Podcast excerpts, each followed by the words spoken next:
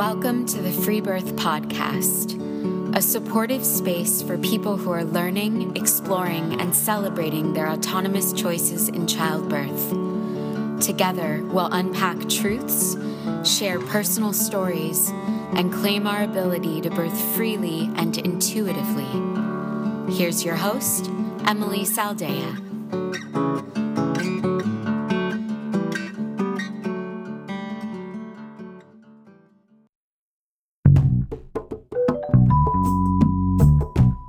Today, I speak with the incredible Lacey Haynes from London.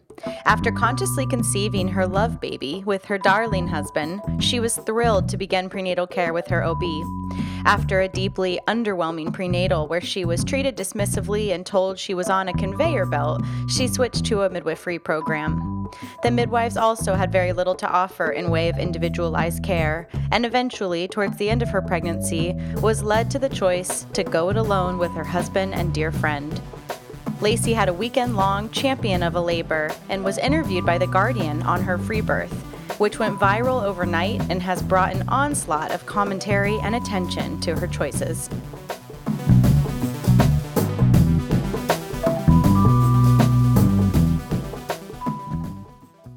Flynn, my husband, was in Australia and he was finishing up his paperwork so that he could come and live legally in the UK with me. And we'd been on the precipice of deciding whether or not we wanted to create children.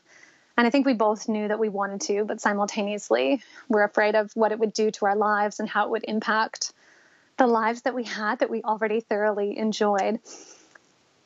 And we knew, though, that we didn't want to live a life without doing this sacred creative task, the most creative thing that you can do with another person, create life. So we decided that when he returned to London and his visa was all set, we would begin our journey into making a love baby. So that's what we called it. We said, let's make a love baby.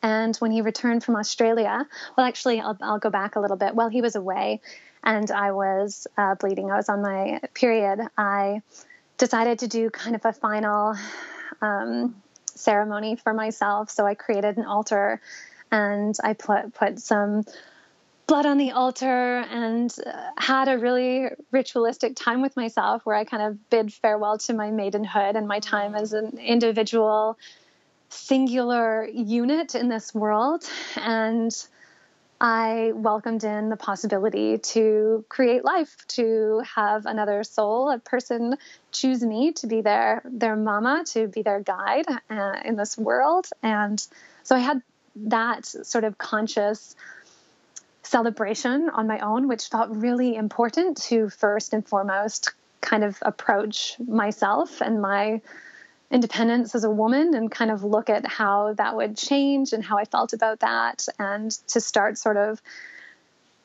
entering the journey alone. And then when he returned then we did it together. We started talking about what that looked like. We really thought it was important that we had the opportunity to consciously create life. So, what would that look like? Like, what would that look like in terms of making love, in terms of coming together as two people? We wanted the event of of sex, of making love, to be this amazing starting point, and for that to be fueled with love and intention.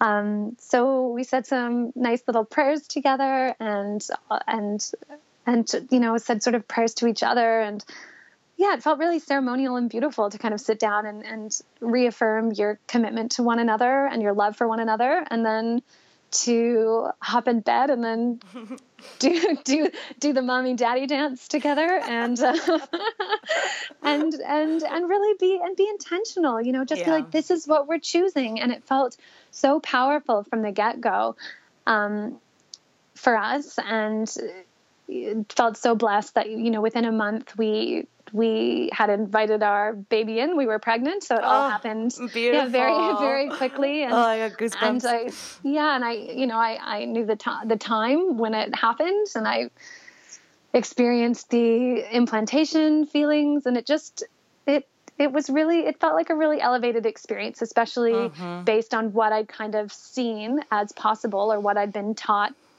is possible. What you see in I don't know, in the movies or you hear conversations. And like this just felt like it was so wholly and entirely of our own volition. Yeah. And of course, you can't. You can't fall pregnant just because you choose to fall pregnant. Of course, there's a certain element of mystery and biology and timing simultaneously. Um, I felt like the belief in ourselves and the commitment to the process of being conscious and excited and inviting in the opportunity, it just all it just all was really it was really special and really powerful. And it really set the tone for the pregnancy, um, birth I wanted to have, um, and how I wanted to be as a mother and as a woman and as a wife. So, yeah, it was extraordinary. Hmm. And at what point, if you can pinpoint it, was there a point in your pregnancy when you started to really feel her spirit? I think that she she visited me in dream form. So I just dreamt of water and I think there was there was one dream in particular when I really felt this connection. There's a little baby on my back, and I was swimming through the water with her, hmm. and this commu- communing without words. I think that was the most powerful imagery whenever I felt a connection to her, it would be this communion without the need to speak. So a deep mm. understanding and connection just through experience and presence. Um, that would be sort of yeah. That was that was what we kind of mm-hmm. we kind of mm-hmm. found together. Beautiful. Yeah, and the water, the water element was really extraordinary because that's you know he that's like the sacral chakra, that's the the womb space, and then also she's a Pisces, and I thought she was going to be born um, in Aquarius, and then she waited for Pisces, so she's a little fish baby. And that was, yeah, that was pretty special because I really was, I was really rushing her at the end there, but she was like, "Hold on, yeah, I've got my, I've got my own yeah, timing. Chill out, mom. Yeah, chill, mama. Didn't you get the dream messages? yeah, she's like, um, I've been telling you all along. And so what was did you what was the care like in your pregnancy? Walk me through that journey. In the very beginning, once I took a pregnancy test to confirm that we were pregnant, I was really excited about going to the doctor and sitting down and telling someone I am pregnant and having them say, Good for you. Mm-hmm. This is what's going to happen, and these are your options, and how exciting for you and that did not happen. Oh, we, you don't say.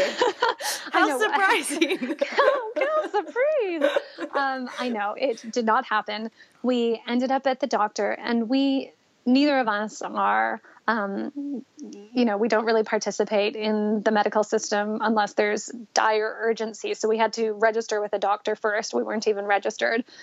Um, so there was no relationship with this person. We were assigned a doctor. We went in. And I'd say that she was my age. So I'm 32. And um, so I would have been 31 at the time, but I'd say she was around my age. And just kind of vacant, a vacant reaction. And, and just really, you know, we obviously had a lot of enthusiasm, which it almost felt like she mistook for ignorance and stupidity. It just felt condescending from the beginning. And when I asked her, okay, wonderful, like what happens from here? How do we start to explore our options? She rubbed her hands together and she smiled and she said, Well, it's wonderful. You are going to hop on the conveyor belt. This is what? a quote. You are going to hop on the conveyor belt with all of the other pregnant women in London, and you will go from appointment and appointment to appointment, and you won't need to think about a thing. You'll be told what to do uh, and when to do it. Uh, and I I just I just threw up in my mouth. I, I know I threw, I also threw up in my mouth, and I was just like, if there was ever a person that you should not have used the conveyor belt analogy yeah. with, it was me. You know, this I uh, had already been asking about you know options, midwifery, support, home birthing, and then to throw that analogy on the table, I just kind of I could feel a shell encasing my body. I just mm-hmm. hardened to her, and I knew that this was not going to work. Um, in a way, it so, was a blessing in disguise that she was, was so gross blessing. with you. Because then it was. Yeah. I really see every time we engaged with the system and were um, disempowered or just completely turned off, it really was a blessing because it pushed us further and further into the true direction of what mm-hmm. I really wanted and where we were meant to go. Mm-hmm. So after that, we we got assigned to the home birth midwifery team, and that was exciting. We went and met with a midwife in a community center setting, so it wasn't a doctor or hospital setting. It was more in a um, kind of a um, a preschool daycare building and we went in and sat down with her, and she was quite lovely. And I had a list of questions for her. And she was she was quite responsive, but at the same time, she was very much indebted to the medical model. She, you know, didn't have there's there's no freedom. They they have to abide by the regulations that they are that are prescribed to them. And so, you know, when I was asking some questions that you know about timing and and how long do you wait for this to happen how long can you wait for this to happen she had standards you know that that they had to sit with and and then I was asking her like what do you what do you think about orgasmic birthing? And she hadn't heard of that but she was open. So I kind of gave her a good a good a good grilling and asked her lots of things and she was quite lovely. And so we were we were we were interested. I wasn't super stoked because there were you know she was still she still had to go through this 90 minute interview of asking us questions that felt so asinine and well, far removed. It's interesting when you start at the other doctor and it's mm. so bad that mm. then you're like, well, I guess this is it's better. So it's better. You like automatically start mm. to like lower, you know, your expectations exactly. and yeah, it's so interesting. It's like when you vote. You know, you're like, like which is the, what is the least evil out of all of these evils? Mm-hmm. So you you know that it's not fully what you want, but it's better than where you started. Mm-hmm. And I was already I already didn't wasn't really keen on the blood tests and all of these routine tests that were that were happening from the get go. I think I had the original blood tests. Um, but I, you know, I refused to have the flu shot and the the whooping cough shot and all of these other things that she wanted to, to give me. And we left there. We were like, okay, this this might work. Maybe this is going to work, but still didn't feel super elated. I think I went to one more appointment with her before we moved. We moved just 15 minutes um, walk away, but then that put us in a whole other borough in London, which meant we had to switch entirely GPs, midwife team. Mm. We had to we had to leave that. So I was already into early into my second trimester. We'd at this point already decided not to have scans. So we, we hadn't, I wasn't having any ultrasound scans, and I already had to kind of deal with the repercussions of that with the first midwife. Yeah, I was going to ask you around that. Were you ever offered your legal rights of informed consent? Never. No, I was only ever told that I was endangering myself and my baby, and there was a good chance I or my baby would die. Wow. Those were those those were that was the blanket statement that was used by everyone every time I had to reaffirm and re you know say again and again I'm not having scans. That would be the the the answer that I would be presented with. And do you want to do you want to speak at all to your choices around opting out of the routine certainly scans? definitely um, i think it's really important to, to say that i am not against scans or ultrasound technology um, in my research and in this pregnancy in the way that i experienced my body and the growing of my baby it felt like it wasn't a necessary step and i think that the way that we use ultrasound technology is irresponsible. I think that we're telling people that it's safe when we don't really know that it's safe. Mm-hmm. Um, also, the I'm not gonna I'm not gonna say too much about like the actual technology because I'll I'll misrepresent information and then I'll put myself into a corner. Yeah, it's, um, it's okay. Yeah, but I. Hmm in all of my research um, and readings, it just didn't really seem like people were really sure that it was safe and that it was really essential. And it seemed like there was there was a lot of circular diagnosis happening where people were diagnosed with something then they would go in for more scans and more checks, and then it would come out that they were fine all along. Mm-hmm. Or people would be diagnosed with, you know, something like placenta previa early on, and in most cases it clears up by the end of the pregnancy. It seemed like there were a, lot of people getting super stressed out in the end for no reason. Of course, there are people who find out things and maybe they wouldn't have found out. I don't know. But for me, it just felt it, it didn't feel necessary. Mm-hmm. It didn't feel necessary. Like I just really felt like I could learn everything I needed to learn through how I felt, through the, the movement of my child. I just I felt confident and comfortable in Yeah. in like experiencing it, in experiencing my body, and yeah, I find I do find it really hard to talk about it, and it.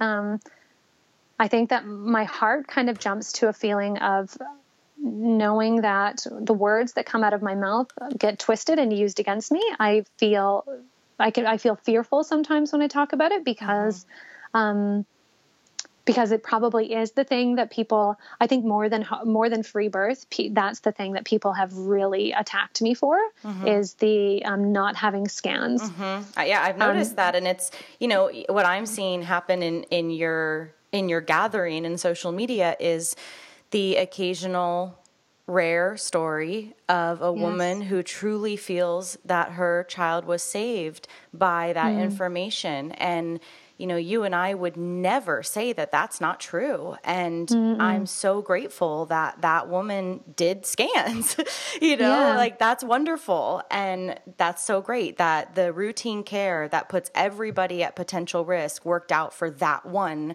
situation you know? Yes. and it is it's just the conversation of routine care and preventative measures or not you know and, and mm. people like you and i choose not and are willing to sit in the reality of not knowing everything not thinking mm. we're in control and being willing to accept the consequences you know Yeah, and, and that's hundred just, percent.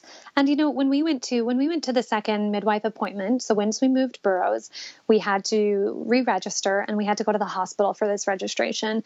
And we had a midwife dressed in this like 1950s nurse dress in this sterile room. Um, basically telling me that my decisions there was a good chance my decisions would lead to death on some mm-hmm. on some some somebody was going to die. And then when we pressed for statistics mm-hmm. you know like is this 3% is this 2% oh mm-hmm. no. Is this 1% no. Is this half a percent? Probably not even. Is this 20 like 0.25 no. Like it's lower than that. So why are Right. you pressing fear and risk that is so small instead of the Well- other huge expanse of what is going to most likely go right, which But- is that the real know, the, the real reason is, and we know why. Sorry to interrupt you, but it's because Yeah. it's because if a doctor, quote unquote, misses something Hmm. like that, they get sued. Yeah, of course, it's know, just it all it all just boils down to like mitigating risk, Totally. risk, protecting people's asses from being sued, and also for, you know people don't want to take responsibility for themselves. Exactly. Like people want to hand over their responsibility, and then if something goes wrong, you don't have to look at yourself in the mm-hmm. mirror and say, "This was my choice." And I'm that's why fault." it is so confronting to people when you're sharing your story in this big, you know, mainstream way through your Guardian article and the BBC stuff. And, you know, you're Yeah. creating this mainstream, which has not been really done that often, you know, voice of saying, I'm actually not one of those women. I'm actually this other type of women. And it's okay that there can be all these different types. And if you want someone else to manage your care, that is all good. But I Yeah. didn't. And and why is that not okay? Exactly. And the vulnerability of it too. And the truth is, I have to look at people and they're like, well, how did you know everything was fine? And then I say, I didn't know. Right. Just in the way that you didn't know, but you think you did because you mm-hmm. had this scan and it gives you peace of mind, mm-hmm. but you still don't know. You know, like there's still mystery. But I chose to listen to my body, trust, follow the signs that are there, and then allow that to be enough. You know, so it's like, I really, it's funny how I can feel it in my body as soon as we start to talk about the scans because I really do feel, um, I, it, it gives me, it gives me like that traumatic stress feeling like I have to protect my decision and and fight for it even though i'm well past my decision. My decision has been made. I've had my baby. Everything's fine. Mm-hmm. um, but it it's is, still, it's like one of the things like you said that has uh, caused the most upset and the most judgment. And you know it's just it's terrible. I'm sorry that you're having that experience because it, it well first of all it's, it's not fair and it's not right. But literally to perpetuate this idea of villainizing you for mm. having informed choice which yes. is really the essence of you know like feminism and you know all yes, you know, all this stuff that we're working towards to say like hey i i matter in this society and i'm going to make my own choices that i feel are right for me and oh by the way that's also my legal right you know and and, and, and it's just so confronting it is very confronting. And also, I think there's this idea that when you make decisions like this, it's paired with ignorance. Mm-hmm. But you can bet your ass that most people that make decisions like this are thinking a lot harder, doing a lot more research, asking a lot more questions, and paying closer attention to what's truly happening. You know, I, have had people feel like they need to inform me about, you know, different conditions that I could have, could have, you know, I could have had, or this or that. I, I did a lot of thinking before coming to this conclusion for myself. It didn't just come out of thin air. Of course. So I think it, this idea really- that it that it's paired with ignorance. It's like I have to educate this young woman because she obviously didn't think. You know, I had a hairdresser who said to me, oh, "You're having a home birth. what happens if you need a cesarean?" And I just sat there, and he goes, "Oh my God, you didn't think of that." Ew. I know. And I was just like, I just couldn't, I almost got up. I was like, I can just rip these foils out of my hair and wow. walk out of this place. You know, it's just this, this idea that you need it, to be it, it informed. Really, yeah, it, it really is the difference of living in fear and living in trust. And people who mm. live in fear cannot grasp what it means to live in trust. It's just, it's black and white. It can't happen you know for sure and also that you have to work through fear to get to trust and it's an active working. Like I had to sit down with myself regularly, even at the end of my pregnancy, when you know when you're you're you're waiting for your baby to arrive and then every day goes past and you're like maybe it'll be today and it doesn't happen maybe it'll be today and then I'm, and then I think to myself maybe I should go in for a scan you know mm. like maybe this is and then I have to say no Lacey everything you know you have to turn back into trust i had to keep turning back to trust mm-hmm. and had to had to make it an active part of my practice you know like it wasn't it wasn't just a cakewalk for me it was like it was it was it was alive mm-hmm. you know so keep walking me through your journey so you you start declining the scans you switch over mm. to this mm. other care group so after i left that midwife appointment flynn and i left the hospital and I said, A, the second I stepped into the hospital, I said, A, I'll never come back here ever. And after we left that appointment, I just, I just cried and I was like, I have to I have to fortify myself after every one of these appointments with people who want to undermine my decisions, make me feel foolish, and try to change my mind. And I just, as I grow a child inside of my body, do not have the strength to walk out of these appointments and then have to build myself back up again and reaffirm what I know to be true. So I will not be participating in this anymore.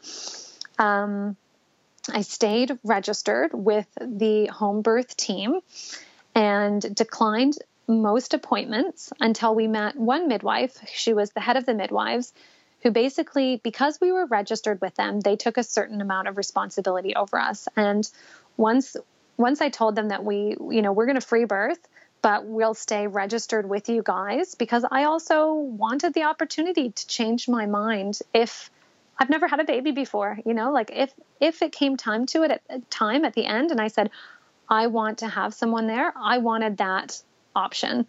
Um, so we stayed registered. And also it meant too that if there were any issues, they they would they would come calling. Um, so that was that was like kind of a way for me to stay engaged. Um, and to feel like I had options so if were, I wanted to. I, I mean, I, so I just want to go back to really quick the actual decision to free birth because, mm. you know, I think for 99.999% of people, they would have just dealt with not loving their midwifery group or tried to find another yeah. one. Where, where did that how did do you even remember like the the moment that that thought occurred to you of wait a minute we we could actually not have anybody with us at all i remember it happening like climbing stairs over a certain like over a long period of time and I, i'd go to flynn and be like well maybe maybe i'll catch the baby in my own hands and he'd be like yeah okay cool and then i'd sit with that for a while and i'd say oh well maybe maybe we won't even have the midwife in the room mm-hmm. he'd, be, he'd be like okay cool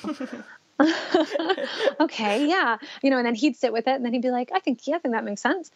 And then I'd come back and I'd be like, maybe we just won't have them in the apartment at all. you know, just trying on these ideas. And mm-hmm. he had to sit he sat with that for a while. And he's just, he's so positive. And I think having, you need to have your partner or whoever is going to be in attendance on side with you because to battle the person that's closest to you would have made it impossible. And he was like, if anyone can do this, Lacey, you can do this and we can do this. Let's do this. Um, so having that support and really helped to validate that decision. And mm-hmm. I don't remember exactly when it happened, but it happened like that. It was like trying on mm-hmm. my power and then being like, I like this. yeah. Yes. Stepping deeper into the center of it until and, until I arrived at this possibility. It's beautiful. And how did the midwives respond when you told them your intentions? Well, we had we had this other midwife come to our apartment. So after we had this hospital um, registration session, they come to your house. So we said, okay, maybe it'll be better when they come to our house. So we had this woman come to our house, and it was it was awful. She didn't even look at Flynn. She was just going through her binder, asking questions, and because I I know it was so it was so unfortunate. Um, and just that this and, is what most women get. I mean, that's I just the part that just like, like, you know, for you, that's awesome. You went and had a free birth and found all this power, but like, oh, this most people don't. They have to women, sit with the yeah and this woman who is just not even making eye contact and you're elated you want you want people to celebrate the fact and then you and then it gives you permission to celebrate that you are carrying life you are the carrier of the human race you're mm-hmm. this powerful it's kind of a big deal goddess like it's huge and it just gets so diminished mm-hmm. and um and so flynn started asking her questions and he was like, you know, what made you want to become a midwife? Because mm. he really was not getting from her. And she was like, well, she was like, I tried to become a physiotherapist for three years, but I didn't get into the program. So my mom suggested I become a midwife. Oh my God. And F- Flynn was just like, oh my God. you know, I'm, a lot of midwives, that is not their case. Right. Like they're way into it. They're, they're passionate, but she was not. And we were just, oh my God, it was ghastly. And, and she said to me, because I hadn't had scans, I'd refused scans, as they continue to say, you're refusing scans. Yeah, um, you naughty girl. Yeah, so bad.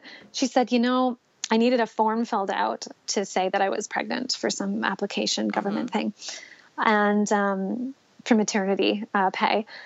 And she said, oh, I guess I can fill it out for you, but because you haven't had any scans, we don't really even know that you're pregnant. And I was like, dude, if you can't palpate this body and figure out that I am pregnant and look at me and see that I have the body of a pregnant woman, then you should not be in this profession. Oh my so, uh, God so it was just not was to mention that. like maybe a fetoscope to hear a heartbeat like you know like i well i was also yeah she i think she yeah she just like oh my gosh. Sorry just even recounting it it's totally. baffling. well and that's that's where it just gets so interesting that the scans and and why they're so triggering is they have actually we have put so much faith in the technocratic model as a human race that the scan is what proves pregnancy to it the provider. That's insane it is. There's a wonderful quote in um, in Sarah J. Buckley's book, Gentle Birth, Gentle Mothering, and it's I forget who has the quote. It's not her, but it says we don't believe anything unless we see it on TV. Mm-hmm. And it's just this. It's like unless you see that baby on the screen, mm-hmm. I do not know that you are pregnant. So that's what you should tell that. people. You should say I didn't need to see them on the TV because I could see inside. You know, and yeah, just really confuse everybody. just like I can see deep. If there was, you know, if we're meant to look in there, there would be there would be a window, you know. So anyway, she she left, and we were just like, we basically were yeah, just like in the coffin. had to we cleansed our space. I think we were like open the windows and we were like, oh, get get that out of here. Wow. And um and then we just I didn't have I had maybe two visits after that. So that was that was early on in my second trimester. So after that, we met the actual head of the midwife team. She was quite lovely. She was more of a pillar. She didn't eh, encourage us, but she didn't dissuade us. She just was like, "You do you. If you want help, I am here. If you have cool. a question, I am here. If you are in the middle of labor and want to text message me a picture of your vagina, I will look at it and tell you what I think's happening. You know, like she was like, I am here. And I was like, okay, I can work with you. You you are great. I, I like what you're putting down. She was the only one in the team who wasn't afraid of us because everyone else was afraid of this like free birthing couple who is refusing scans. And so I think I had two appointments where she came around and just asked if I had any questions. We she we didn't have any Doppler um, to listen to the heart at any point. We just used the little what's it called? The little like the little um, fetoscope. Yeah, the little thing that looks like a trumpet, kind of. Yeah, Like- fetoscope. yeah, fetoscope. Okay, cool. Um, yeah, so we you know used that a couple of times, and and then and then what happened? Oh, and then we get close to the end of the pregnancy. I am due, and then I get a call at 8:15 on like a Tuesday night, just when I'm past due in quotation points. And it's a woman who works at the hospital we are registered at. And she is um, oversees all the midwives. And she calls at 8:15 at night. I wasn't expecting a call. I was doing yoga or something or getting ready for bed. And within 2 minutes, she said, "You what you are doing you need to remember that you could die or your baby can die. Somebody can die. Die. She said it so many times. Mm. And I said, Listen, I have no idea who you are. I have never met you. You're calling me a woman who is due any day now, who has made her decisions and made her decisions very clear. I have told you the way that I want you involved in my pregnancy. Hmm. You're calling me. This is like an abusive It's call. assault. You're calling me out of nowhere and you're saying these things to me and then you're making it so I have to walk away from this call and I have to deal with the repercussions of mm-hmm. your fear and the mo- whatever whatever model that you subscribe to that you're putting on me when I've already told you the way that I intend to use the system and and and it's been agreed to you know it was agreed to with the other midwife this is how we will engage so she you know she she she bit her bit her lip and and, and offered me a quick apology and said I'm go- I need to put this call in writing mm. she dropped a letter off with an apology in it but then also a reminder that everyone could die Wow. I'm just picturing Yeah. like a big ransom note of like cut out letters. yeah exactly just like graphic Die. oh my god die exactly so then you know i get off the phone and i'm like you'll not believe what just happened. I explained it to flynn. We basically I, I had to like physically remove it from my body and just like dance it out and talk it out for like a good hour before I felt like it had moved. And then I had to do it again the next day because it mm-hmm. sits inside of you when people slingshot their fear into you, into your home at night when you're, you know, you're, I'm not, I wasn't prepared. I hadn't s- s- steeled myself for this call. I wasn't anticipating it. So it's just so, it's, it is assault. Mm. You feel, you feel so, yeah, assaulted. You Yeah, so and you're assaulted. so sensitive at the end of your mm. pregnancy, and the, the the time is just so juicy, and that veil is getting so thin, and everything you know when it's honored and and sacred, it, it's so it's all just so tender, and to have literally someone call into your space and into your home and say that is so unacceptable. and you're preparing you have your own i have my own set of fears that will always be much stronger than a stranger's i have to face myself every day and the decisions that i've made whether some days i wake up and i'm like on top of them and some days i wake up and i have to reintegrate them and get excited about them again and remind myself why i'm going the path i'm going when it's the hardest path uh-huh. you know mm-hmm. and you have you have people people fighting against you who don't even know you. People literally calling you. Literally calling mean. your phone. I know it's it's real. So that was that was when i was you know ha- about to have a baby any day. Oh dear lord. So that was like a tuesday and then i went into pre-labor that friday night so just a few days later and let, let me ask me to, you, yeah, yeah, real quick before that. Yeah. What did you, uh, you mentioned dancing it out. Do you have any tips for other free birthing or home birthing mamas that, you know, this is very common, unfortunately, because we live in such a technocratic, fear based world of people just getting inundated with this kind of emotionally abusive, you know, mm. fear mongering behavior. What are some things that you did with your partner or by yourself to kind of just move it through?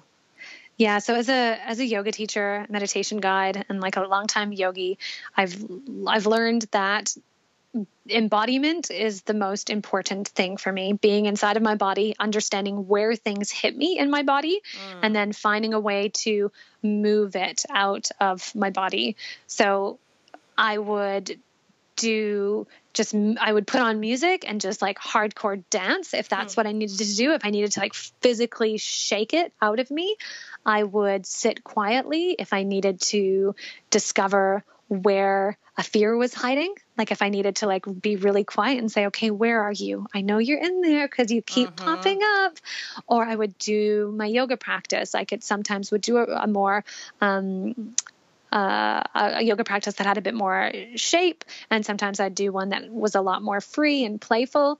So it was really dependent. It really was about me saying, what's going to serve me right now? How am I going to explore what I'm feeling? If it was something that needed to move out of me, or is it something I need to amplify? Uh-huh. And then I would try to find a practice, usually movement. Sometimes it would be writing, sometimes it would be singing, sometimes it would be talking or chanting, just some sort of physical practice that would help me to to center myself and to move the energy. So it was always it was always about body embodiment, mm-hmm. which is like such an important thing for then the act of birthing, of course.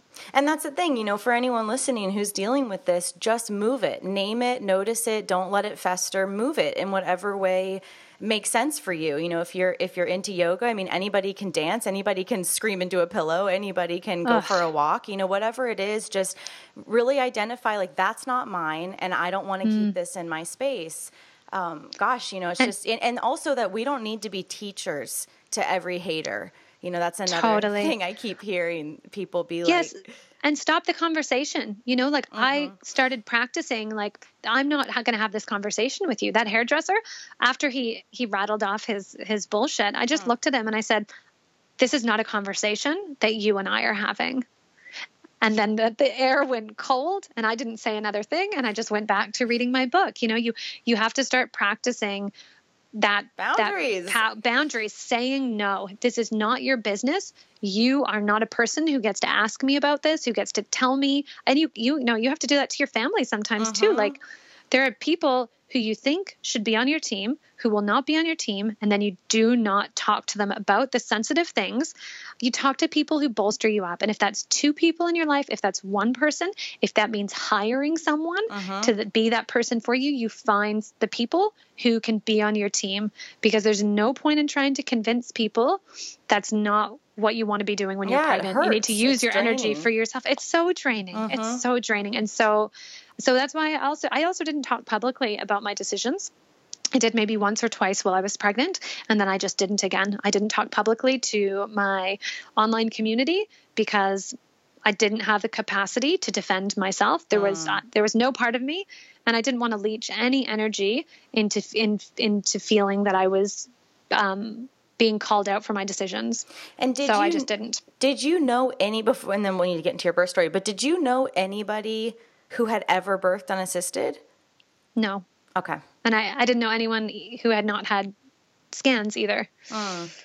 Wow. Um, but then I then you find out after like your my husband's mom didn't have scans because nice. they weren't available, or you know all of these people who are just a generation well, not, back that's they didn't have scans. yeah, and like also, I mean, in the birth free birth community here, and just birth community here, like in California at least, or the people that I'm interviewing and talking with, like most people that I am talking to do not do scans, you know, and, yeah. and there's, I'm sure you've tuned into more of the unassisted communities, you know, around the, the uh, different countries now, but you know that's it's funny because from where i sit it's like so normal but then you know i'll look at your like instagram feed and i'm like oh yeah no i guess a lot of people don't like that but it's no so, that's like, like that's like, the trigger point. Yeah exactly but it's it's funny because to me it's like why would i get why would i put ultrasounds on my baby? That doesn't make any sense to me.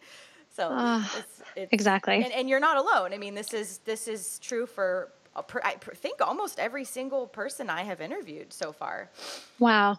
And something and something that I've said, you know, like if I was in a position where I was you know, in another pregnancy where I thought, oh, something's, you know, maybe there's something not going on here. Maybe there's something I don't fully understand happening with my baby. I'm going to I'm going to actively make the conscious choice exactly. to go and have a scan. And then I would make that conscious choice and I would feel empowered because it was my choice and I was making it for a reason. Mm-hmm. You know, like that's also, I think that's so important for people to remember because often it's like, people believe that you hate the you hate medicine mm-hmm. you hate technology you you know you must live in the forest and you know forage for berries you know there's there's there's it's, gray it's like areas. So one you know? or the other. Yeah, totally. I know. So yes. Yeah, absolutely. I mean, and that really is actually how obstetrical care is meant to be. It's meant to be for high risk, you know, situations, and really the utopian dynamic would be you know, for, for women to take more responsibility for their own care and use the obstetrical model if they felt like something was outside the range of normal. Obviously, we know the problem is that most women are walking around socialized to not trust themselves and to yes. not have any idea about birth or what is normal. And so, you know, that breeds all of the fear. So, of course, and when scan when scans first started, they were they weren't being used for everyone. Like it was like it it, it was for high risk or for people who you oh, know oh, needed yeah, it. And a now, lot of this stuff. It, Same with continuous monitoring. I mean, yes. a lot of this stuff. Okay, so let's okay. get into your birth story. So, oh, okay, it happened. You said a couple days after the horrible call. Yeah. So on, I was really I thought that I was going to give birth on the full moon, which is about eight days before I did give birth. And then every day after that, I was just like sitting on the edge of my seat. I was finding it so hard to let go, so hard to not control and to just trust. Like I had to keep just surrendering and trusting. I felt like that was my active practice. And it was every breath and every moment. I was just like, practicing. And on Friday night, I started to get a lot of sensation, kind of like cramping and light contraction feelings, and was just, I felt like it was on, um, but it wasn't full on. So we went out for Thai food. And um, which was a bad idea because mm. then the the burps after that mm. were just so painful.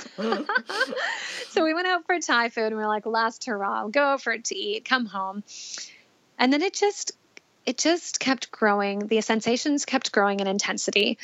And it would be not until Monday morning at 1 a.m. that I would actually um, deliver Fox. So it was a full weekend birth party mm. and one where I maybe slept for like half an hour intervals.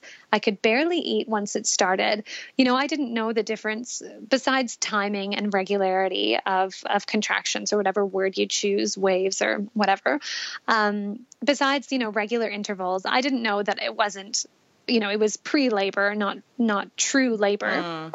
So I was kind of like, okay, I guess we're in it now. Um, and then Saturday rolls around, and um, my friend Claire, who was um, attended, she's one of my best friends. She was the other person who attended our birth. So it was Flynn and I and Claire. She came around and kind of set up camp with us.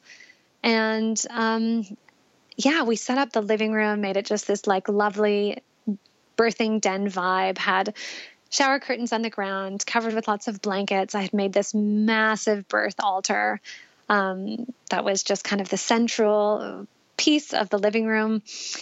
We played cards and I just kind of like moved around.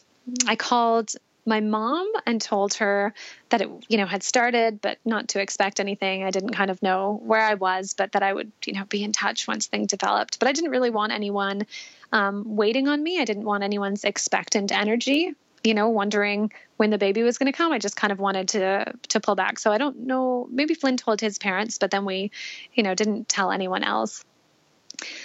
Then just spent the weekend kind of rolling rolling around listening to some music dancing a bit trying to get my body comfortable flynn and i you know did some making out and had some sexy times kind of on the saturday thinking that it would you know bring on the labor and also it was just really nice to to connect mm-hmm. um, and then sunday rolled around and things were growing in intensity but still I didn't kind of know where I was standing. Had you so we slept called, at all?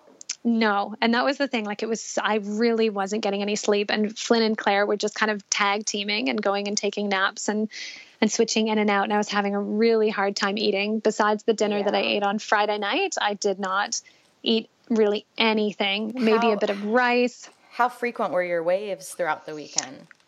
Um, they were kind of like every ten minutes. Once the Friday night happened, and then they started to get a little bit closer together on the Saturday night, and then they separated again, and then they started to come closer together on the Sunday. So it's kind of like they were ebbing and flowing, mm-hmm. um, not quite taking concrete shape, uh, but definitely like a slow mount. And so we decided to call Francine, the midwife, and she popped around and just kind of gave me a check. And um, that was the first time we listened with, no, we didn't listen then. She came around twice and she just kind of checked me out and asked me how I was feeling. Said, You're doing great, was around for about half an hour, and then she left. Did she give you a vaginal exam? She did. And I, yeah, that was a, it was hard to say yes to that. But no, she didn't give me one the first time. She gave me one the second time. Okay. She offered it to me. She wasn't pushy. She was like, I can check you and see where you're at. And I sat with it and I was like, yeah, you know, I want to know where I'm at right now. It's been a long weekend. Yeah. This I, is Sunday. It's Sunday and I um So where were you? Know, you? I think I was at in this in the second so the first time she came around, I think it was just like, You're doing great. Peace out. See ya. Great. Then the second time she came around, it was maybe around nine on the Sunday night. And that's when she listened with I think Doppler, uh-huh. to, and that was the first time I heard the baby's heart, which hmm. was actually it was actually it was it was really lovely mm-hmm. um, because Flynn had been listening. Flynn got really good at listening with just his ear um, in the last trimester, so like just like really moving around and finding her and listening. Um, and so he he'd heard her, but I hadn't heard her, and it was just it was really it was really lovely. And so and I had a vaginal exam, really brief, but she was like, "You're at about four and a half or five. You're doing great." Keep going. Um, and there were probably two moments over the whole weekend where I just had a moment where I was like, can I keep doing this? Mm-hmm. You know, like this is a huge experience.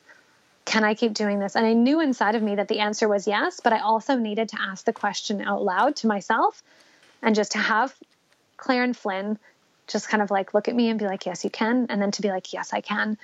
And we decided I, you know, we had a couple of meetings before the three of us, and I was like, you know, I, I'm going to be water and you guys are going to be rocks. Hmm. and I just want to crash around you guys if I need to. I'll flow around you if I need to, and you guys just be rocks. And they were. That's they held cute. the space. They just held the space so well. They were never uh, observant. They were always just witnessing. They, you know, it was just it's that was such an important and integral part to have people be the way that you want them to be, to be flexible, to to leave, to get you things, to touch you, to not touch you. That was you know, to be able to call the shots and to not have people who ever feel offended or ever mm-hmm. feel as if ever feel as if it has anything to do with them. So they very much understood their roles. Um, and so Francine gave me the exam. She said, "You're doing great." Um, and my water hadn't broke at that point still. Um, she said, you know, go, you know, go give a try on the stairs. Because um, I, every time I left the room that we had been in, I was going into like really huge shiver shock. Like I would just start shaking kind of really violently. Um, partly due to the cold, but partly just as a physiological reaction to what, what was happening as I was like getting closer to giving birth. So I had to bundle myself up in like every single blanket and go walk this, give, you know, just like get a bit of movement, get out of this, get out of this room and have walk the stairs. And that felt really good. It felt really good to just get up and be mobile and to like kind of drop down a little bit more because I'd been trying to just like, I'd been on my side. I was trying to rest, but it was just so uncomfortable. So I walked the stairs and then I went into the bathroom. I shut the door and I was like, you know what? I'm going to have a shower. I'm going to wash my hair. I am going to get myself cleaned up and just feel good.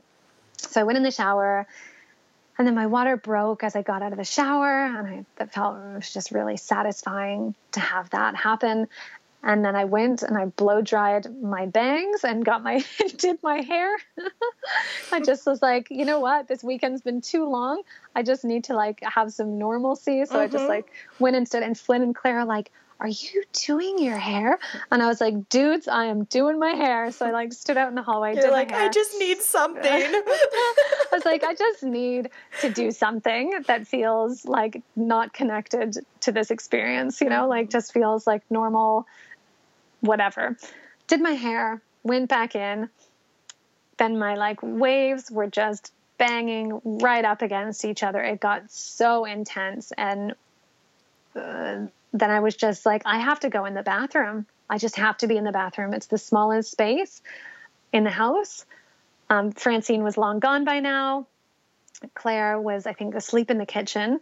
And Flynn and I went in the bathroom, dimmed the lights, I sat on the toilet wide legged and I was like, just this feeling of being wrung out, mm. feeling like there are hands wrapped around your body and there's no pushing.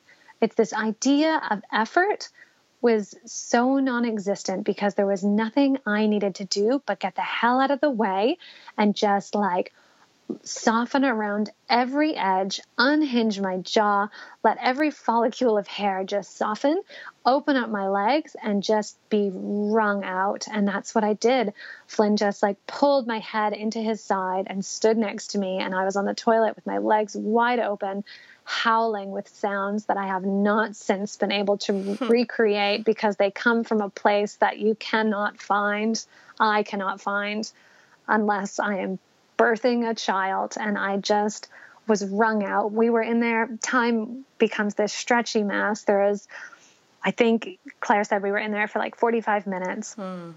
And she just, I think there, what happened first? A, like a bulging white sac came mm-hmm. out.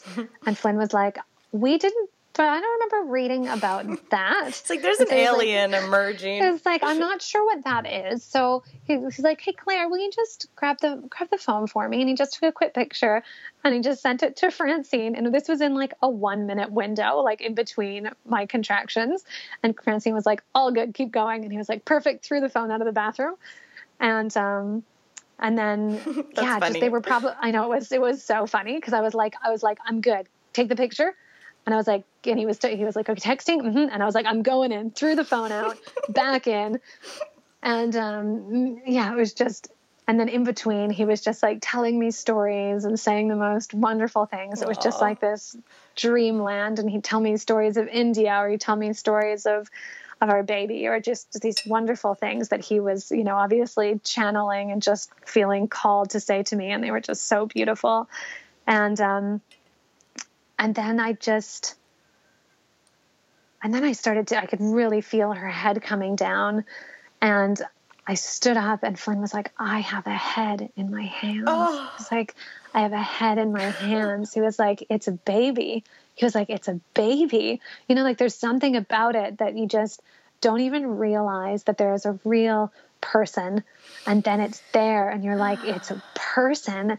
And I stood up and he held her head and she just came right out like a slippery little fish just and i caught her body in between the four hands she was so hard to hold she was so slippery and i just sat down and laid her on my thighs my cord was really short so i couldn't kind of lift her right to me and she was determined to try and slip through my thighs. So we were trying to get a hold on her, and her little mouth opened, and her little tongue when her just howling this screw, this like full on cry, telling this story like I am here. This was my journey, and it's that was such a big part of it for us. It was like we can trust ourselves but the most important thing is like we trust her like mm-hmm. she this is her journey this is her life we get out of the way so that she can start this life on her terms. This is hers.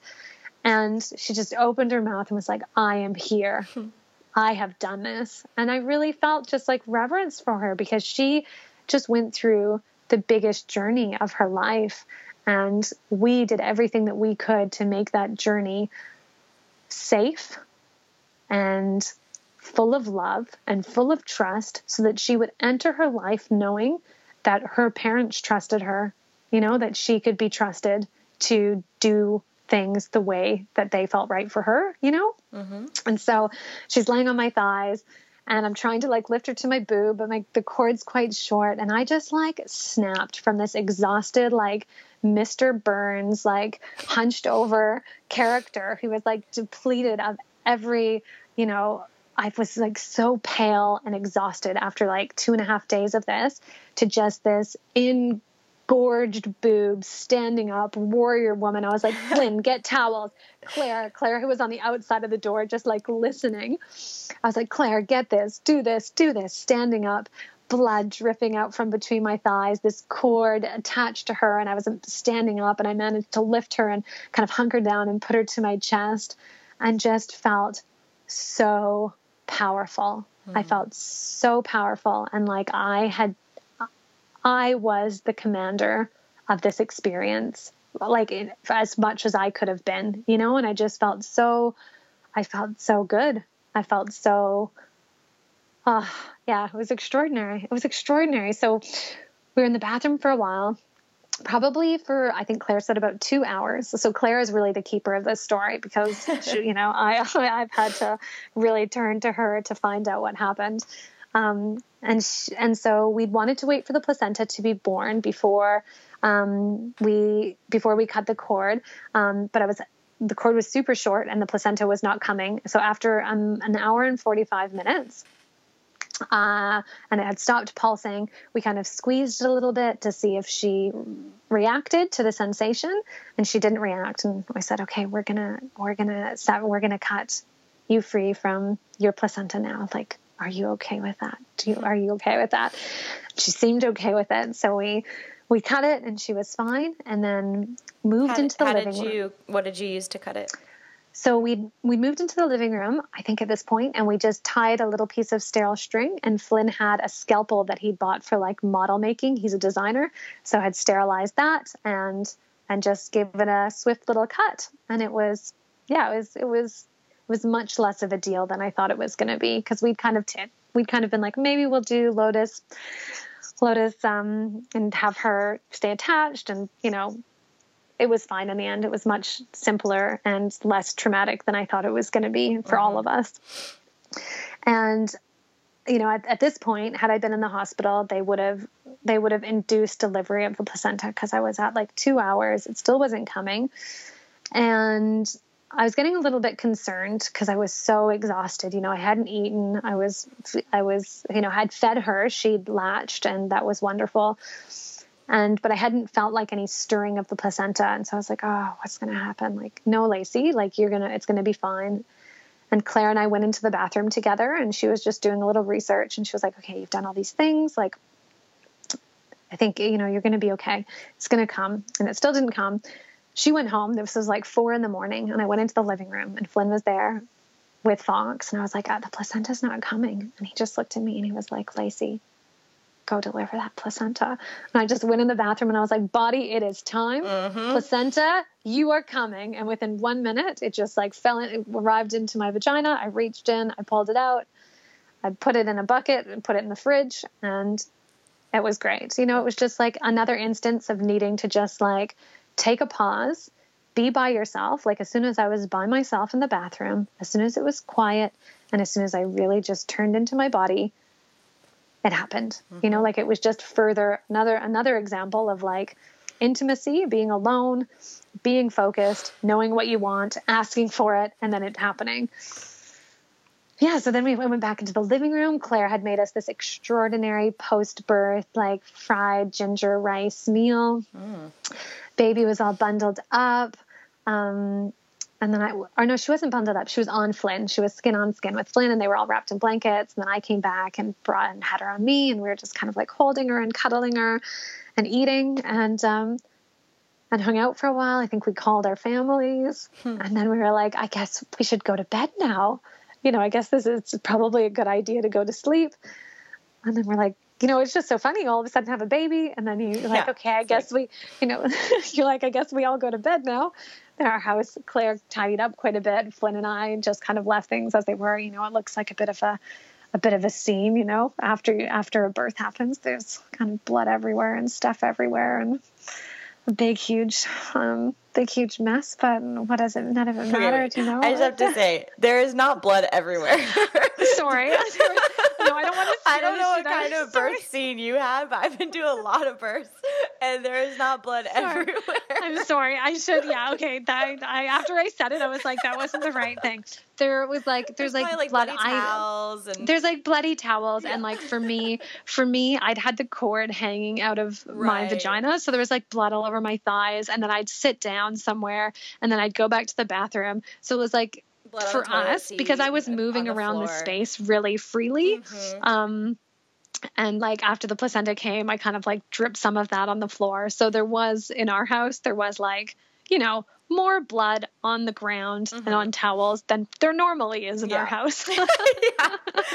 Except for all those days you're free bleeding on everything. yeah, exactly. Except for those days I'm just menstruating all over the house. Um, like a so cat. No, there, it wasn't. It wasn't a murder scene. It was quite palatable. I take it back. There was, you know, not like just blood everywhere. Um, so yeah, and then and yeah, that was that was the general that was the general gist. And then you happened. all slept. And then we all slept so soundly. Mm. Yeah, it was wonderful. We all got in bed and we slept. And then the next day, we woke up and we'd I'd said that I was happy for the midwives to come around the next day.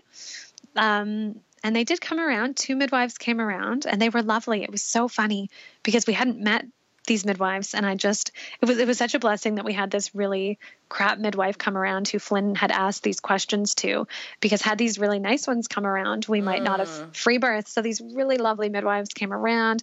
They were super supportive you know like very asking permission asking you know would you like us to do this? Here's some information. You don't have to do it today. But you know they were just it was really nice. And it was actually kind of nice too because we were like look what we've done. You know we don't have any family here. So it was kind of a nice moment to have people come around while we're lying mm-hmm. in bed and um, and they weighed her and um, and what else did they do? It was funny too because they they'd heard about us, you know, and she and and one of the midwives was I think she was I'm kind sure, of surprised. The, the dissenters. Yeah, I know. I think she was really surprised at how normal we mm-hmm. were. Like I think she was really expecting us to be strange, and um, and that was quite cute um, because it, she really kind of showed. She was like, "Oh, so you know, oh, you guys seem like you guys seem quite normal." You know, like I think she even might have said that, like you guys the free birthers, and um, and why did you choose it? And you know, and then she got a bit inquisitive. One of them did, asking us questions, and and yeah, so. Uh, I saw the midwives. Come, a they just came that one time. No, I saw them a couple of times after that. Um, they came around and I'm trying to remember. It was actually really it was actually really good because we were doing the first 40 days of kind of uh, retreat. So we weren't going out or having any we don't have any family here, but we were really like having this incubated time of adjustment and having the baby come into the world in a really peaceful, chill setting. And then having these midwives come into the house, and they all were quite nice. We had different ones every time, but they were all really lovely and supportive and, and quite helpful. Um, so, like with breastfeeding, I had, uh, you know, a couple of questions. And that was really lovely. And then I think they came around one other time, and I was feeling quite emotional. And um, and the woman who came around was really supportive and just really like listened. Um, so it was funny to have that experience after we'd had so many mm-hmm. shit experiences. And then it really it really did drive home how all of that had happened early in the pregnancy and throughout pregnancy to really steer us in the direction of the free birth. And then afterwards it was like okay and now here are all the nice people that you know you didn't meet before. Uh-huh. wow. Yeah. So where are you at right now with with the baby? Do you need to check in with her or did you have time to talk about the the postpartum I, stuff? Yeah let's talk about it. I um i'll go I, you know, I would know. I think, I think she's okay. I would hear, I would hear if there was anything, any your stirring Your boobs would start leaking. Yeah, exactly. I would, my boobs would just inflate. I think we have some time. Okay, cool. Okay, so um, yeah, let's let's keep talking about your postpartum because this is where it it gets even more interesting. Um, birth, birth is the easiest part. Yeah, you really realize that once you have a human to look after twenty four seven. It's so it's such a funny joke nature plays on you because they're like, hey, have a pregnancy for nine months. Hey, give birth to a baby.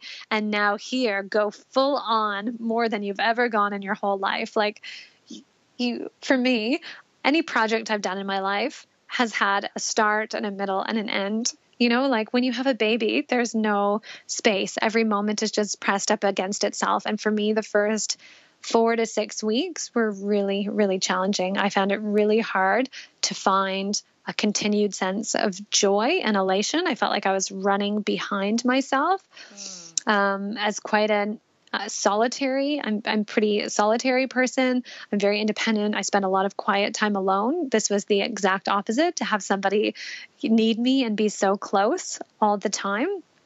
Um, you know, on on the same hand, I felt such deep love, reverence, and happiness and joy at the presence of this new being, my child, my daughter.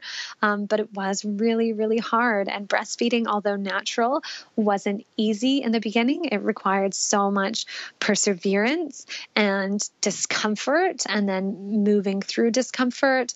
And I hadn't, you know, I've, uh, I ha- was actually just interviewed by the BBC recently about this nipple piercing that I had when I was a teenager that just leaked nonstop now that I was breastfeeding. I don't know.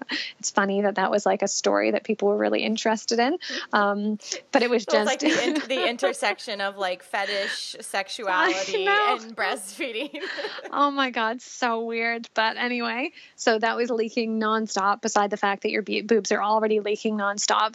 And are they, um, do they, is it still leaking? It doesn't. No, no, no. It's definitely leveled off. But once my milk came in, like for that first, I'd say it was like four weeks. That was just like, I would go through. I had to buy a second pack of breast pads, like reusable ones. I would go through probably twelve sets a day, and then, and then I got these really great cups that you fit into your bra while you're breastfeeding to collect milk. I found a local family who needed milk for their daughter. Yeah, and donated it to them. So it turned into a happy story. Um, it was just an was unexpected little bump in the road. just yeah, exactly. And, and so, um, how did your? Let's talk about the Guardian article real quick. How did that yeah. even? So for for anyone who's listening who isn't familiar with Lacey um, and how I how I came to know her, um, I saw in the free birthing communities in uh, on Facebook, I saw this art article just come mm-hmm. through mm-hmm. that I don't remember the title, but it was something like "My Free Birth" or something, mm-hmm. and um, it was a Guardian article. It was very short, but it was somebody very short. kind of summarizing your choice to free birth. Yes. So, an acquaintance of mine is a journalist, and she had turn someone on to my Instagram page who is head of the experience section, which comes out in The Guardian every Saturday. And what they do is they have a journalist interview you, and then they they use your words. They write a 750 word story. They read it back to you and make sure that you're happy with it, and then they publish it. So I was approached by the Guardian to do this, and agreed to it. It sounded fantastic. I was interviewed by a really fantastic woman. I read some of her work, it was great. When it came time to have my article read back to me, I was basically happy with it. There were some parts that I wasn't happy with, but I allowed myself to be convinced that they were fine. Mm. Um, even though I was kind of like, oh, you know, I don't know if that conveys or that comes across. And then I was like, yes, you know, we all agree this does come across. You know, it had been through two editors at this point, plus the journalist. So it's like, okay, okay, you know, I'm going to trust that that's the, you know, that you guys think that's fine. They really, they really, uh, they wanted to tailor the story to make it so that it was kind of bite size, it could be read, minimal questions, and kind of give the whole story in 750 words, which is very difficult. Yeah. And and really in the end, after after it came out, I really I really realized that I did feel misrepresented because when you have to summarize someone, you know, I might say something like, I'm a yoga teacher and a meditation guide, and I've spent a lot of time doing those practices they've helped me to really understand who I am, and that assisted me to then free birth. That gets summarized to I'm a yoga teacher, and so free birthing makes sense or uh-huh. something. You know, uh-huh. quite you know, it doesn't it doesn't you can't compact these ideas without sounding like an asshole. Um, so in the end, I was happy that the story went out there and that it reached people, and a lot of people had a lot of positive responses to it and there was a lot of negativity. I tried to stay away from the negativity. I didn't read the comments. I think the majority of them were negative and then they closed the comment section. Right, I saw that. Because and, and because how far was, postpartum were you when the when the Guardian came out? I think that was probably about 2 months. Okay. Yeah. So I really had to steel myself after that. I went offline for about a week. Um, I got mastitis, uh, which I believe was stress stress based. Uh-huh. Um, I got sick. It was it was overwhelming. You know, I consider myself a very strong person in the face of criticism. Um, but when you feel slightly misrepresented and it's yeah. not in your own voice and then you're receiving criticism, it can be quite challenging to palate. So it was although there was a lot of positivity, there was a lot of negativity. And I, I didn't go online because I also didn't know what I would receive, like what direct messages had come my way. I was receiving private messages that were abusive from people, a lot of comments that were positive, a lot of comments that were abusive. Mm. And um, yeah, so it was, you know, I'm I'm happy that it happened. I would do it differently, but then it wouldn't have happened had it been done differently because this is how this right. piece is done. So it's it's just the way that it happened. Um, but since then, you know, I've that night I was then after it came out, I was on BBC Radio and then because of that article because of that article yeah and um and have just been doing yeah like interviews basically as a result of this article. So it's it's wonderful. It's it's it's it's been good in a lot of ways. Um but you know as you you and I know sitting down for an hour and a half to chat that that scratches the surface of what a birth story is you know? Like it, it, it can't be summarized. Of course. All it really did birth. is like ruffle feathers really like uh, with, without giving although to the haters i don't think a personal four page you know or a book would have mm. would have would have changed anything you know probably not probably not so yeah, it was really it was a really interesting experience. Yeah, wow. Just just so we might have mentioned this before we were recording, just I remember reading it and wondering how far into your postpartum you were because as I read the comments and then found you on Instagram and also read some of the feedback I was like, oh, I hope she's not freshy. Like, I hope yeah. she's not laying there, you know, still bleeding, breastfeeding, mm. absorbing this energy. But I, no. I did get a sense from not just really the, the article, but then from your, even just your Instagram feed, this sense of real, you know, not only maturity, but self authority and fierceness and wisdom and you know so once i got more of like a taste for you i was like okay she's probably fine yeah and and i had a you know i had I have a good and good net of people protecting me as well you know like I, I've written things in the past where I've read the comments and it's been to my detriment. So I know at this stage in my life that that is not something that I ever need to do. Mm. You know, if you put something out in the world, um, Glennon Melton Doyle says that when she writes things, she doesn't babysit them. She walks away and mm. she moves mm. on to the next thing. so it's not your job to babysit your creations unless, you know, they're your children, then you have to look after them. but um, I really felt that. I was like, you know what, Lacey, this is the start of what you're doing because I really have been, you know, moving into this kind of work. Um, and I was like, there's this is what you wanted. You know, you I did want to be talking publicly about this. Uh, you know, not just free birth, but also this idea of like radicalizing motherhood, which has really been like the premise of like my last two years. Um, so it's good. You know, it's good to have to, and for you, you know, you're you're starting to get criticism as well. Um, and that's what happens when you're doing things that are important and when they they they push against what is normative yeah so. i mean i think about um, sheryl sandberg you know from facebook and mm, you know yeah. she's she's or hillary clinton you know all these people who you know big voices and the bigger the woman and the bigger the voice the the more haters there are and that's just the weird balance that that we have in this on this planet at this time and so you know like like you said i mean it's almost validating to have the haters because it is it means that our voice is going you know into we're out of the echo chamber you know totally. we're, we're out of yes. the echo chamber if we're getting feedback from from all different types of people with all different types of ways of living and belief and um, it really is just on us to hold strong and be true which i don't, don't think is hard for either of us and and yes. have our energetic and, and very real boundaries and and just stay as loud as we possibly can because the world needs to share these stories and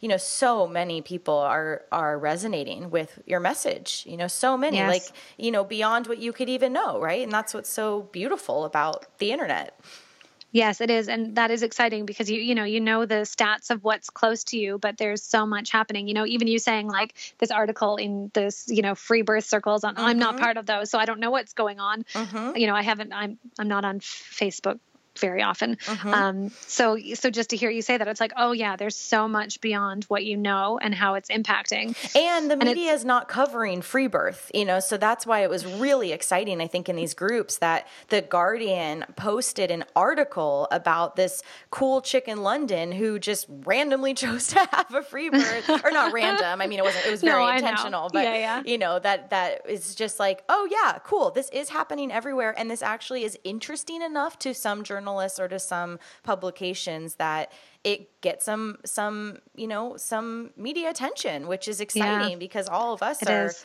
you know working hard to normalize this and talk about it and um, validate women you know in these choices and so mm. you know you you obviously play a, a big part in that and it's it's exciting too because you know the amount of people who read that article you know and the amount of attention that it received really does show there is a huge audience for this information.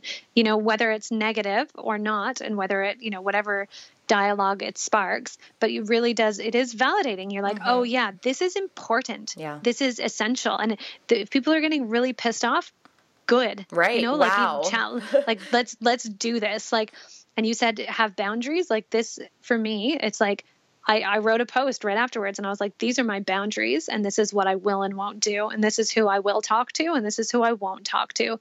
So so like if you're gonna rock up to my Instagram page and and take umbrage with me and say shit to me, like go for it. But I'm not gonna respond to you unless you're respectful because I'll respect you in return. So it's also just like it's also if people want to really talk about it and they want to engage, then they will. And if they want to just be dicks, then they will. And it's not my job. It's not my job to convince those people, but I'm happy to have a chat if you want to be an adult you know? Totally. so it's also like really like helps me remember like okay this is what i'm willing to do and this is what i'm not willing to do. Absolutely. And there's of course you know just like with religious beliefs just like with you know parenting choices there is a way to say wow i'm really triggered by your choice not to get scans because i really believe in that model and think that it saved my baby. Gosh that's so interesting that we can exist in the same way in the same place and make these different choices. Like those are conversations you know if only that we could yes start to bridge, you know, because there is like we we are we are women, we are mothers, we are in this sisterhood and we want to support each other and and it's just, you know, it's it's beyond infuriating and heartbreaking that we have been socialized to be so competitive and feel so mm. less than and so so triggered and confronted by you making a autonomous self-authoritative you know intuitive decision and that that somehow is hurting somebody else's yes. or threatening somebody else's way of life when that's not at all what you're actually doing um, yes. You know. And the way that you just framed the way that you just framed that way of communicating, you know, taking responsibility for the way that you feel. I mean, this just boils back to the whole decision behind free birthing. It's taking responsibility. Mm-hmm. And so to come at somebody who's made these decisions and to not even be able to take responsibility for your own feelings, I mean, it just pinpoints right. such a deep need in our society to effectively communicate not only with each other, but with ourselves. Like to really evaluate, like, why do I get upset. And instead of reacting, can I just sit with this and see where it's coming from? And for me, this turns back into this idea of embodiment. Like, where is this coming from inside of me? Why am I reacting in this way? And then can I like evaluate that and then maybe spark conversation or just heal that within myself? or just understand it within myself. And this is all about taking responsibility, isn't it? Yeah, and it takes a lot of maturity to be able to hold multiple truths and multiple mm. experiences and, you know, that that one woman can say, you know, I feel really okay with my C section and I also support your choice to free birth, you know, mm-hmm. and, and my baby felt was threatened in my birth, but I can comprehend that you also can make your own decisions. Like, you know, it's just, it takes so much maturity. And we already know yes. that the internet's an easy place for trolls and haters. And um, yeah. it's been really, you know, appalling to see, um, quite frankly, some of the attacks that I've, I've seen on your page, but I think you're, you're navigating it really gracefully and i love how um, yeah just your voice is so fierce and so clear and so joyous and so goofy and and bright and um, yeah. you know i think people are really resonating with it um, and, and with that, I wanted to just end with um, you letting the listeners know how they can find you. And I saw recently that you had a post about um, offering consultations and guidance around some of this stuff. So why don't you just close with speaking a little bit of, of what your offerings are. You can find me at Very Lacey on Instagram, where I share um, insights into my life, into my pregnancy, into the postpartum days, breastfeeding, motherhood, and this idea of radicalizing motherhood, which really is the cornerstone of this journey for me. So I really, as I started to become a mom, I needed to know that I I had to heal my relationship to this role because I didn't value it. So I really entered into this huge um, evaluation of what it meant to be a mother and what it meant to be a mother for me and how I could take on this sacred, amazing task and do it with like full reverence for the role. And with that, I have realized how important it is for other women to um, to explore that within themselves. So I'm offering offering one-on-one pregnancy guidance. Um, I'm I'm trained as a yoga lifestyle coach and a conscious birthing coach. So uh, it's kind of fusing together all of these different offerings and and helping to guide people on their journey. And it's not about a certain modality. So for me it's not about saying like you must free birth you must do that. It's not about advice. It's more about holding the space and then helping you to find your truth what you truly want and then fortifying yourself so that you can feel really good about making decisions that are right for you. So that's what I'm offering. Um, right now. And I've also I've also been writing a book about all of this. So I've pitched that to some publishers. So maybe it'll be out in the next year, hopefully. And uh, that can be another podcast.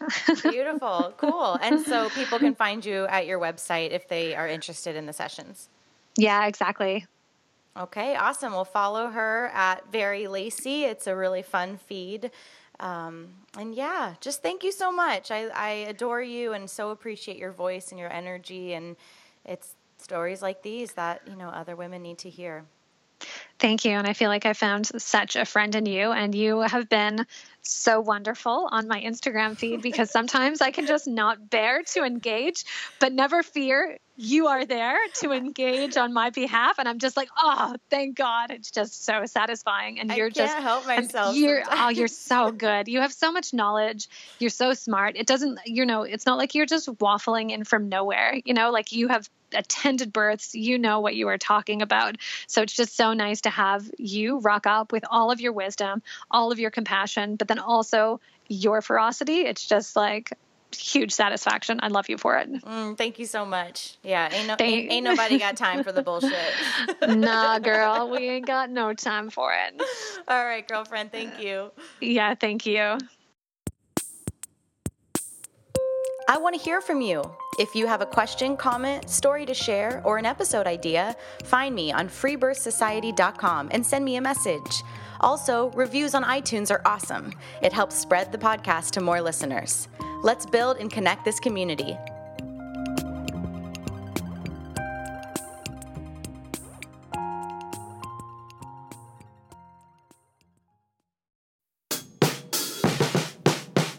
That's it for today, everyone. Join us next week for another episode of the Free Birth Podcast. Thanks for joining us, and remember your body, your choice. Lots of love.